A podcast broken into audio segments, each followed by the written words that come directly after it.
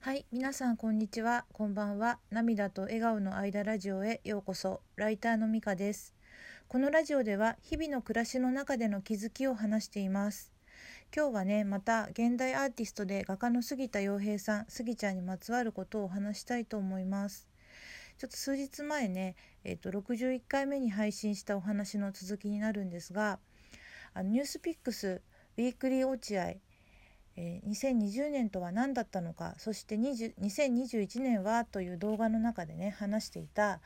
2020年エンタメ業界の変革の中のバチェロレッテについてねスギちゃんや出演者の方々がお話ししたことについてまとめながら自分がねどう感じたのかもお話ししたいなと思っています。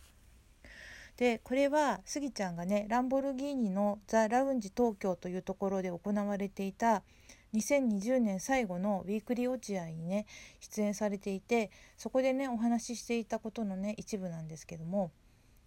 再度のねご紹介になりますけどこの番組にはゲストとしてマザーハウス代表取締役副社長の山崎大輔さん慶應義塾大学総合政策学部教授の中室真紀子さん慶應義塾大学医学部教授の宮田博明さんそして画家の杉田洋平さんが出られていました。であとはね、あのーもちろん落合陽一さんと佐々木さんがいらっしゃったんですよね。で、えっとたくさんねお話がね出たんですけどこのラジオではスギちゃんがね結構中心になってのお話ししていたテーマについてお話ししていますだから61回目にねお話ししたアートの次はねバチロレッテについてとちょっとね偏ってるんですけどよろしくお願いしますでまずあの佐々木さんがねあのライフスタイルの延長で言えばコンテンツ消費が変わってきたデジタルコンテンツが出てきたりという話をしていてその一つの象徴がバチェロレッテなんじゃないかと言っていたんですよね。であのメディアの変化なんでバチェロレッテがこんなにヒットしたのかどう分析されていますかとねスギちゃんに佐々木さんがね聞いたんですよね。そしたらスギちゃんがなんか一瞬考え込んでからなんか恥ずかしそうに顔をねなんかこう押さえて笑っていたね。姿がすごいキュートでした。でなんか本人に聞くの面白いっていう感じでねあの落合さんがね一眼レフでスギちゃんの写真をね撮っていてスギちゃんがなんかピースをするっていうのもなんかすごい面白かったんですよね。で、えー、と佐々木さんがね今回スギちゃんが番組に出るっていうことでスギちゃんへの書き込みがねすごいその番組のところにいっぱいあのスギちゃんの書き込みがいっぱいあったっていうことを言っていて今回は落合さんより人気があったみたいなことを言っていてでその後にスギちゃんがアート界では落合さんはね雲の上の人だみたいに言っていました。でねスギちゃんはねバチロレッテについてね次のように言っていたんですよね。えっと、周りの人が面白いコンテンツに出たねって言うけれども本人としては実感が湧かないというのが本音だと。そして、えっと、202020 20 ちょっと発音がすいません。2020さんだったり BTS さんだったり他にも流行ったコンテンツがあると思うけれどもどれもみんな真実味があるというか人間らしさが出ている感じがしていますと。でバチロレッテもそうだけれどもむやみに人を傷つけない。23も結構そんな感じがする。ライバルなのに結構助け合ったりとし助け合ったりして陰で貶めたりしていないと。言っていましたね。そしたら佐々木さんがね j y パークさんはね紳士ですものねと言っていてスタジオの皆さんがうなずいていたんですよね。でスギちゃんがね続けてあのリアルな世界でもそんな感じがするんですよね。意外と自分が目立ちたいと言っても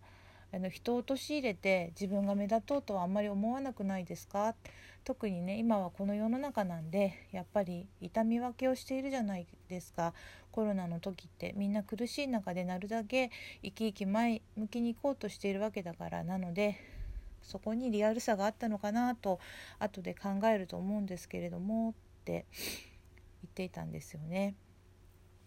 でスギちゃんがねそう言った後にね宮田先生がねすごいびっくりするだけどしっくりくるね例え話をしてくれたんですよね。番組をね見られた方もねすごい印象的だったので覚えているかもしれないですが宮田先生がねまさにねバチェロレッテのスギちゃんがその象徴つまりむやみに人を傷つけないという象徴でもありますよねと言っていましたね。